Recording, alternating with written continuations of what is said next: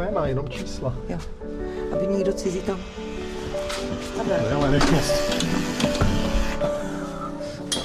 A teďka já jsem měla jeden napsaný, kolikátý je to patro, počkej. Je tu výtah někde vzadu? Život Miloše Fládra by se býval klidně mohl odehrávat v takzvané šedé zóně normalizovaného Československa. Je to chlapík, řekl bych, pozitivní a zdánlivě nekonfliktní, jenomže mu prostě některé věci vadily. Když stoupáme po schodech do jeho bytu ve vídeňském činžáku, přemýšlím, čím vším nás tento muž překvapí. Už to, co jsem o něm četl, by vystačilo tak na dva, možná tři životy. Témat, o kterých s ním chceme mluvit, je hodně. Ahoj Miloši. Ahoj. Ahoj. Tak, pan Dobrý režisér den. Jan Nás Cenubírovský. jsme těší. Těší mě. Udělejte si pohodlí. To mi rádi. Máme krásný počasí. No, Jenom tak střelím od boku. Sociologie, sport, divadelní kulisy, Ústav vědeckého ateismu, rok 68 a okupace, dramatické rodinné osudy, taky bridge, šachy, charta 77. To vše se vešlo do života Miloše Fládra. A musím se zouvat. Tak, prosím tě, ale Miloši, pojď sem hnedka. Tady vidím Sokol, Sokol, Sokol. Všude Sokol. Počkej, nějaký medaile, co to? Pingpongový pálky. Jo. Takže prosím tě, kolik let jsi tady v Sokole? v Sokole jsem, počkej, když jsem objevil, já jsem hrál ping-pong někde v Arbajtekama, a pak jsem objevil, že hraju taky v Sokole a takže, počkej, tady je myslím první pohár z nějakého roku, kdy jsem tam byl poprvé, asi 2000 nebo 2001. A jaká je parta v Sokole? Dobrá, dobrá. No tak já vlastně chodím jenom na ping-pong. Oni tam cvičí a dělají nějaký slety a takový. Takže jako mně stačí ten ping-pong. Tak někdo má rád do kafe vajíční koněk, někdo má rád rum, někdo má rád mlíko, někdo může mít rád whisky a Můžu tě poprosit o vodu? můžeš. Já bych to mlíko do kafe, tím Tak to bych to. začal. A tady si to nalejte. ale já totiž piju jenom černý, ale dám si možná pak zvlášť trochu véčního koněku. Nutno taky dodat, že Miloš Fládr je gurmán. Jeho schopnost dělat české obložené chlebíčky je nepřekonatelná. V tomto smyslu rozhodně zůstal Čechem. Ale chlebíčky vypadají nádherně. Ne, to jsem tak jenom narychlo uplácal, jsem si říkal, no tak třeba přijdou hladoví. A kdy jsi začal hrát ten bridge? Když jsem začal hrát v Čechách, někdy v roce 76, no a docela jsem se vypracoval, když jsem hned potom hrál ligu v Čechách a když jsem přišel do Rakouska, tak to už jsem bydlel teda na Oberedonaustraße a jednou za mnou přišel takový chlapík v Beranici a v Kanadách a řekl, já jsem Roland Liška a budu s tebou hrát bridge. To je Rakušan, který kdysi studoval v Praze a hrál to, moc nestudoval, hlavně tam hrál bridge. A někdo prostě dal avízo, že přijede nějaký bridgista do Vídně, tak on si mě, myslím, že Milan Hráček ho tenkrát mu řekl, kde bydlím. No a tam jsem teda se vlastně dostal hned do těch kruhů rakouských, jako, takže jsem měl hned možnost teda prostě něco dělat s Němčinou, protože jsem přijel tabula ráza. Jednoho tématu jsme se při našem rozhovoru nenápadně dotýkali po celou dobu. Když ztratíte vlast nebo chcete-li domov, pak vám nezbude, než si co nejrychleji najít přátele, kteří by vás mohli podpořit. Kde jsi Miloši? V jednom ze dvou pokojů. Tady těžko zabloudíš. Takhle chceš eh, hubenou pro dámy nebo tlustou? Hubenou pro dámy. Tak jenom hubenou pro dámy. Jo. Pr. Hele, já se tě zeptám, Miloši, jestli jsi doma víc tady nebo v Česku. No, to, jak kdy, no. Třeba o prázdninách jsem byl skoro pořád v Podhradí. Co tam má jeden můj kamarád, tam má takový barák. No tam máme tenisové kurty, lodičky. Je tam krásně lesy kolem. A, A pocitově jsi doma kde? tak tady mám třeba dceru a dvě vnučky, takže to zase tady mám, tady mám takový jako rodinný zázemí, že jo. A pocitově, no tak já jsem hlavně tady. No. Měl jsi emigrantský sny? No, tak měl jsem teda všelijaký sny tenkrát.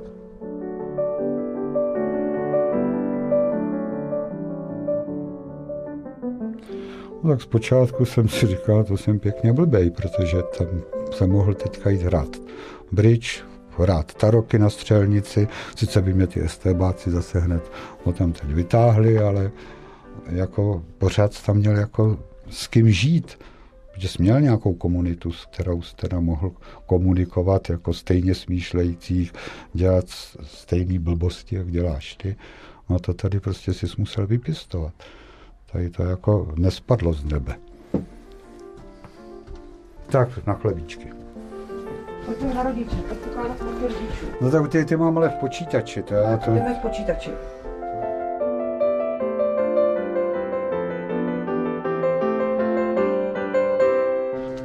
Tatínek, tady vidíte biografii ženího důstojníka Československé a britské armády, aktivního účastníka italského tažení, kromě středního východu. A tohle přečtěte hezky. No to táta si dělal takový prostě album, což je úžasná věc. Tam jako jak odešel a, a to, no, tak on nějak vystudoval vojenskou akademii v Hranicích v roce 38 a v roce 39, když přišli Němci, tak někde v září utekl přes Polsko, jakože bude bojovat někde. No. No a když utíkal přes Polsko, tak z hodou okolností utíkal s nějakým Ludvíkem Svobodou. Oni se dostali do Krakova a tam, je, tam už byli nějak Rusové, kteří je zajali a prostě je odvezli do nějakých internačních táborů v Rusku. No ale v roce potom 40, někdy v červenci, se jim podařilo nějak jako, jako že ty český vojáky poslali do Istanbulu s tím, že tam prostě se sformuje nějaká vojenská česká jednotka a pošlou je do Francie jako bojovat. Jenže v té době už Francie padla, takže oni tam zůstali. No a tvořila se tam nějaká jednotka, ale táta, který byl ženista, tak tam někde prostě to angličani zjistili a vyžádali si ho na nějakou stáž. Že prostě rozuměl nějakým německým minám a německým opevnění. No. Takže odešel na stáž, která měla trvat asi dva měsíce k angličanům, no ale oni už ho tam pak nechali. No a teďka tady prostě táta měl v tom albu, mě ta válka připadala podle toho albu, že to byla celá legrace, protože tam všude, kde byl, tak tam měl nějaký fotky nějakých ženských. Jo, tak jsem si říkal, hrome. Je to tady napsaný, kde chybí fotky, zničila ano. je matka, aby všechny tátovy lásky byly zapomenuty. Ano, to bylo tak, že prostě, když potom táta si ten album někde ukázal mámě, tak máma prostě vyrovala všechny Pauly, Luciány, Judity, hm, to, takže tam je o tom jenom text, že to byl hezký čas s Juditou, ale nikdo z nás už tu Juditu neuvidí. A kdy jsi se seznámil s maminkou? S tou se seznámil v Litoměřicích po válce někde v roce 46, že potom po válce byl, tam bylo nějaký ženýní učiliště. Máma tam nějak bydlela tenkrát, tak se tam nějak dali dohromady. Hele, no, tady je táta, když velel nějaký rotě tam. To, Chlapci mé roty, která velím, to je krásný, co? Takže takhle si to, tak tady je táta.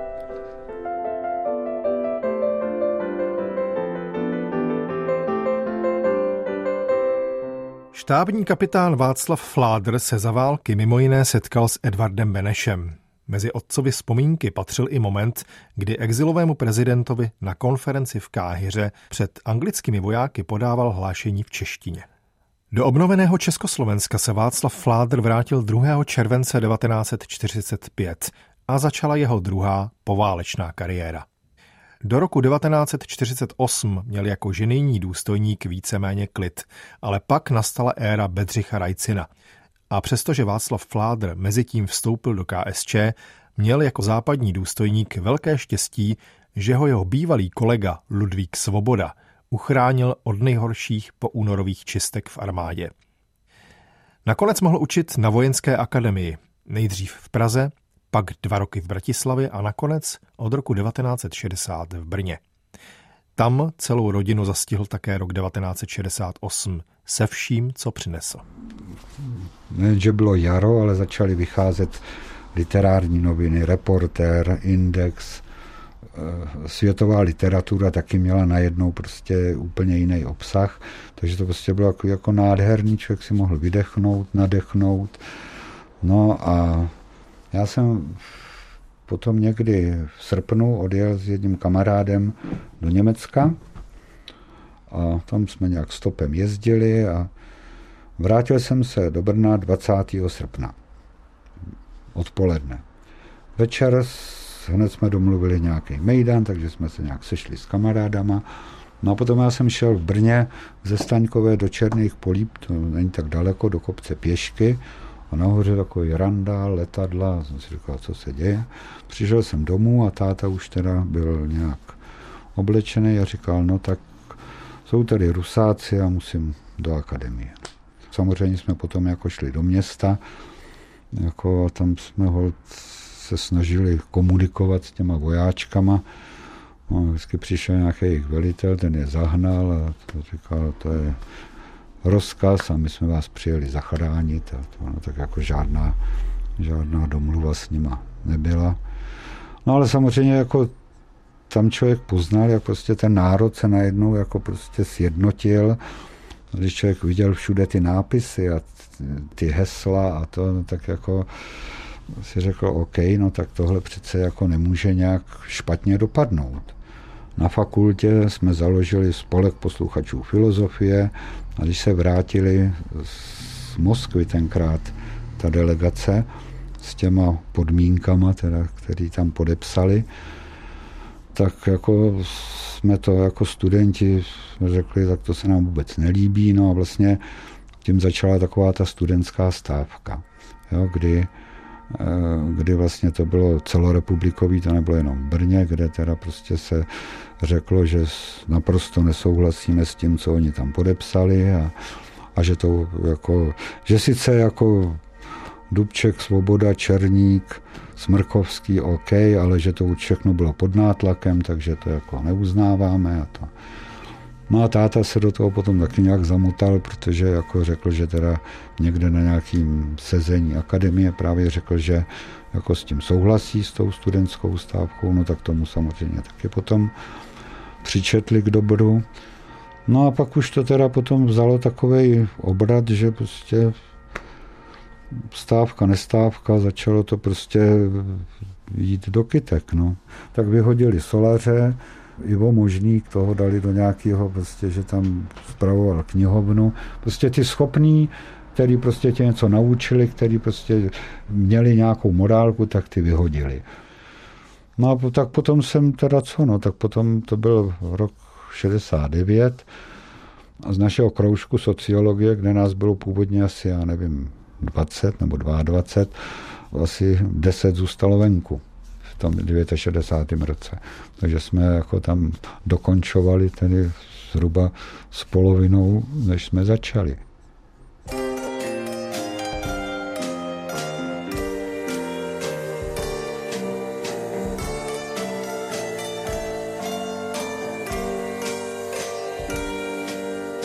Sen o demokracii skončil. V roce 1969 ještě Miloš Fládr na dva semestry odjel studovat do Skotska a po krátkém váhání nakonec zavrhl emigraci a vrátil se do Brna. Pak se mu ku podivu podařilo, i když ve stavu podmínečného vyloučení, složit státnice za sociologie. A dokonce dostal v této situaci velmi slušné místo na brněnském pracovišti Akademie věd s pofidérním názvem Ústav vědeckého ateismu. Ale nicméně, mohl pracovat z domova, stále se s kamarády scházel u bridge a jiných radovánek a kdyby chtěl, mohl jako vědecký aspirant bez problémů proplouvat husákovským bezčasím. V té době se také oženil a narodila se mu dcera Kateřina. Jenomže to všechno mu tak úplně nestačilo. Stále byl v kontaktu s takzvanými protisocialistickými živly, jako byly například synové Jaroslava Šabaty, a nevyhnutelně přišel okamžik, kdy narazila kosa na kámen, a to obou straně. Dostala se mu do rukou Charta 77 a on usoudil, že by to měl podepsat každý. Tudíž není důvod, aby on sám se zachoval jinak. No tak mě vyhodili z akademie. No jako to bylo taky zajímavé, protože tak máš rodinu, potřebuješ vydělávat peníze, no tak co teď? No tak jsem chodil po takových místech, jako třeba hledáme skladníka. Tak jsem tam přišel a říkal, našli jste skladníka, mám tady zájem. Oni říkali, aha, jo, tohle, a teď se podívali do nějakých těch a říkal, no, charta, překvalifikovaný. Vy jste překvalifikovaný. No, tak jsem zkusil závozníka. No nečekaně jsem byl taky překvalifikovaný. No a potom teda jsem si četl zase nějaký inzeráty, kde bych se uchytil. Nějak zoufale hledali řidiče městské dopravy v Brně. Nikdo se mě teda neptal na nějaký to, žádný škraloupy jsem jim sám neříkal. No tak mě dali do kurzu na řidiče trolejbusu. Jako zkoušky jsme museli dělat autobusový i No, tak jsem udělal zkoušky a teď jsem jezdil s trolejbusem a asi čtyři měsíce, no a pak si mě zase zavolali ten jejich kádrový eh, odbor a tam zjistili, že jsem podepsal chartu. Říkali, no tak to tedy panáčku nepůjde, protože vy nemůžete pracovat s lidma. No jsem říkal, no já s lidma nepracuji, jako já je naložím na jedný konečný, vyložím na druhý a myslíte, že prostě za tu dobu je nějak obrátím na víru, nebo to. Říká, ne, ne, to my máme jako směrnice, prostě tady jako řidič trolejbusu nemůžete být. Říkal, no, tak jo. On říká, no počkejte, počkejte, my vás takhle nemůžeme vyhodit. To by hned druhý den hlásila svobodná Evropa. Jsem říkal, no co mám dělat? No pak teda vymysleli takový fígl, že svolali nějakou obrovskou valnou hromadu ROH, kde mě slavnostně z ROH vyloučili. No a jsem říkal, no tak ROH vyloučení, tak to mě zase tak nebolí. Takže ten problém byl v tom, že každý řidič musel být pojištěný. A tu pojistku za něho uzavíralo ROH, a tu si nemohl uzavřít sám.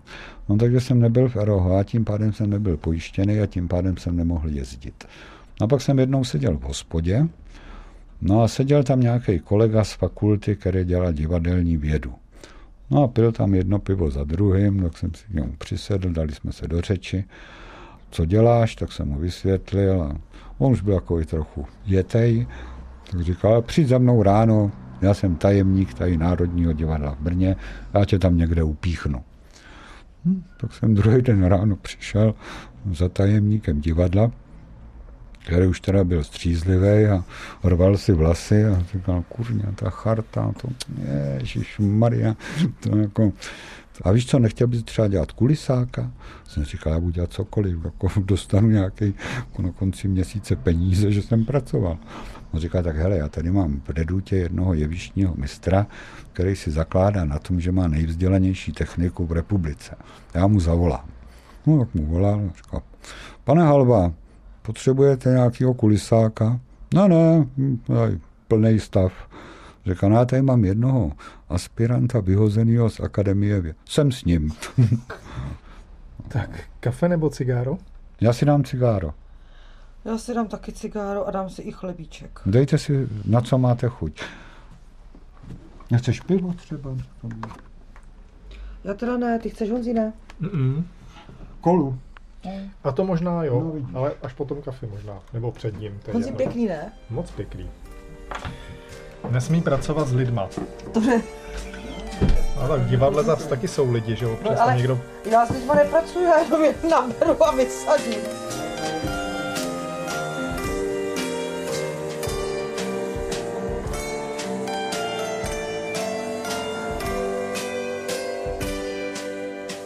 Milošovi rodiče to měli pestré. Měli spolu tři syny, což jim nebránilo třikrát se vzít a dvakrát rozvést. On sám se díky tomu naučil nebýt nikomu na obtíž. Bydlel většinou s otcem a dokázal si sám uvařit i vyprat. Jak sám říká, nepotřeboval, aby okolo něj někdo skákal. Nevěděl, že bude brzy tyto schopnosti opravdu potřebovat. V rámci akce Asanace byl mezi těmi, kdo byli státní bezpečností vytipováni na odsun z republiky a díky iniciativě rakouského kancléře Bruna Krajského mohli mnozí čeští disidenti dostat azyl právě v Rakousku. Miloš byl mezi nimi. Hranici přejel 6. listopadu 1980. No jo, to bylo původně tak, že jsme teda, když nás vyhnali, tak eh, původní plán byl, že odjedeme do Kanady. Protože jsem uměl anglicky a neuměl jsem německy. No, přijeli jsme do Vídně, Tady vlastně jsem nikoho neznal, kromě Vaška Šabaty, který ale už byl na, skoro na odletu do Ameriky. To znamená, že ten nás stačil seznámit s nějakým starožitníkem, u kterého on pracoval, něco tam restauroval a to s tím, že teda by nám třeba taky dal nějakou práci. No. no když jsme přijeli, no tak nás ubytovali někde tam u Maria Straße v nějakém penzionu. byla taková komůrka, tak 12 metrů čtverečních, tam byla jedna skříň a tři postele, přičemž dvě byly nad sebou. A to jsi byl ty, manželka To jsem byl já, manželka a dcera. No a tak jako to, a ještě to bylo tedy v listopadu, všude mlhy, pošmourno, škaredě. No a teď jsi prostě v cizím prostředí, teda akorát s tou rodinou. No, tak abych se vrátil k tomu starožitníkovi, tak starožitník tedy řekl, že jo, že by teda zaměstnal, ale že by zaměstnal Lenku, manželku. No manželka byla šikovná, ona studovala šušku, pak dělala kunzistorii a když ji vyhodili tenkrát po chartě z, z památkové péče, tak dělala v divadle rekvizitářku. No a tenhle starožitník ji vzal, on měl takový zámeček v Majzofenu u Celanze, no a tam ji vzal a že tam bude dělat nějaký šermy na lampy a to. No a pak ji ukázal pětipokojový byt na Margaretnostráse ve Vídni, No a Lenka zjistila, že teda penzion s Palandou a to je o něco horší než tady tyhle. A když jí Fridolí nabídla, aby teda s ním bydlela v pětipokojovém bytě a dojížděla s ním na zámeček, tak této nabídce neodolala. No. Takže jsme tam tedy zbyli s Katkou sami. Kolik bylo Katce? Katce bylo šest, sedm, sedm. Sedm, no. Tak začala tady chodit do školy. Takže jsme byli potom sami v tom penzionu, ale za nějakou dobu, za nějakých 14 dní, nám dali bydlení na Oberdonaustrasse. No a tam už to bylo teda lepší, protože tam už jako bylo víc těch lidí, protože Oberdonaustrasse byla taková sběrná asilová pro chartisty Čech. No a tam jsem právě poznal, že já jsem vlastně z Čech moc ten underground neznal. No a tam jsem poznal Dášu Vokatou, Londýna, Kocoura, Jirka Chmel tam taky bydlel, Jefim Fištejn. Jo, prostě tam byla jako společnost velice dobrá. No a už jsem se pak skamarádil ještě s Ivanem Binarem a s Pavlem Landovským a s Evženem Brikciem. Takže to už byla taková společnost, to už jsem tak nějak měl jako ty nejhorší starosti a chmurné myšlenky za sebou. No, tak jsem tam potom, tam to zase bylo dobrý v tom, že když jsem chodil večer hrát ten bridge, tak mě třeba Dáša pohlídala Katku, nebo prostě jsme si tak navzájem, když oni někam šli, jak jsem hlídal jejich děti a to. Takže už byla taková komunita, kde se jako dalo žít. No, takže Měl jsi splíny, když jsi byl v tom miniaturním pokoji s tou palandou s no malou dcerou a neuměl si ani slovo německy tak, a nikoho si neznal? No ne, tak to se nedá říct splíny, to prostě bylo takový, to seš v takové situaci, že se buď, máš dvě možnosti, buď se zhroutíš a pak já, si koupíš kořálku a budeš pít, tak to samozřejmě nešlo, protože jsem tam měl to dítě. Že? No a druhá alternativa je, že prostě je to taková výzva, že musíš v sobě mobilizovat nějaký síly, o kterých ani nevíš, že je máš. No takže já samozřejmě jsem první šel na univerzitu, tam jsem tedy řekl, že jsem vystudoval sociologii a že bych si chtěl nostrifikovat diplom. No tak mě poslali za přednostou katedry sociologie, to byl nějaký profesor Bonceta. Hovořili jsme samozřejmě anglicky, protože německy to z mé strany nešlo. No a tak on se mě ptal, kde jsem studoval, jsem říkal, studoval jsem v Brně na Filozofické fakultě, u koho jste studoval, studoval jsem u profesora Solaře.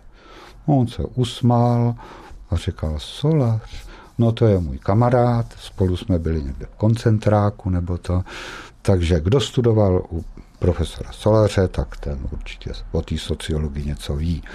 No takže mě předepsal nějaký asi tři nebo čtyři doplňkové zkoušky, z kterých mě nakonec stejně zkoušel on, takže jako prostě, no ale než jsem šel teda do kurzu Němčiny, tam jsem prostě rok dělal intenzivně Němčinu, no a pak jsem teda chodil jsem tam na nějakou přednášku, no a za dva roky jsem měl rakouský diplom. I když vystudovaný sociolog, musel se Miloš Fládr profesně v Rakousku zcela přeorientovat. Od roku 1985 pracoval jako programátor a touto prací se živil až do nedávna. Když má čas a chuť, vymýšlí doma kvízy a společenské hry, třeba o vážné hudbě. Se svým životem se zdá být srovnán, přestože si ho možná dovedl představit i jinak. Tak jako třeba s tou Lenkou, tenkrát to bylo dost brutální. Jo? To jako jsem si jaký myslel, že prostě to a dneska prostě jsme kamarádi, ona má svůj život, já mám svůj život a tak máme dceru, máme vnučky, takže prostě Ale mě zajímalo, na Vánoce se díváme na, na narozeniny dětí. Ale a do jaký míry si myslíš, že politika zasáhne prostě do osobního života? Co se to No tak já jsem to samozřejmě zažil, protože kdyby jsme bývali nebo odešli do Rakouska, tak by se tohle asi nestalo. Tak jsem dneska prostě byl dědeček, ona byla babička a byli bychom možná spolu. No to jako, samozřejmě tam jako tyhle vnější vlivy, na který ty nemáš sám vliv, tak určitě ovlivní prostě celý chod nějakého třeba, jako lidi se třeba hádají, ale kvůli tomu prostě se nerozchází.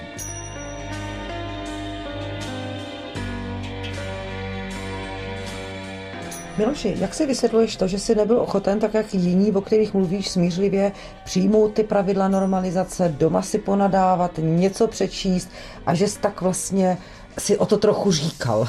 Říkal jsem si o to, aby mě vyhnali, nebo co? No, že jsi prostě tak jako se neupozadil, tak jak to dělá řada jiných lidí, jo? Tak já to asi nejsem taková povaha, že bych jako se spokojil s tím, že prostě ho budu držet krok a mlčet a tvářit se, že je všechno v pořádku, když mám pocit, že to v pořádku není. No. A co bylo tím hlavním, co tě štvalo? No, tak jednak, ten, kdo prožil rok 68, všechno bylo takový jasný. A pak najednou to byla taková šeť, když si otevřel noviny, tak tam splnili plán, tamhle ho splní na, na 120%, tamhle se setkal Kubánec s Větnamcem a potřásli si rukama, prostě takový zprávy, úplně jako ten život najednou musel zžít někde jako v nějaký jakoby paralelní společnosti s lidma, s kterými si srozuměl, protože ten, ten normální život, to, a taky jsem to viděl třeba na té fakultě, jo, kdy, kdy skutečně jako tam když se třeba, že tam musel dělat nějaký přijímací pohovory a tohle, no tak jako potom, jaký se tam třeba dostávali děti, jako prostě jenom proto, že já nevím, dědeček byl zakládající člen strany a matka byla ve straně a dítě bylo hloupý, ale prostě jako tenkrát, jako prostě, když se v těch 70. letech chodilo do školy, tak tam prostě nějaká znalost nebo skutečně zájem o obor vlastně nehráli jakoby roli. Prostě se mě to nelíbilo, no, tak jak to, jako, co, co k tomu můžu ještě říct.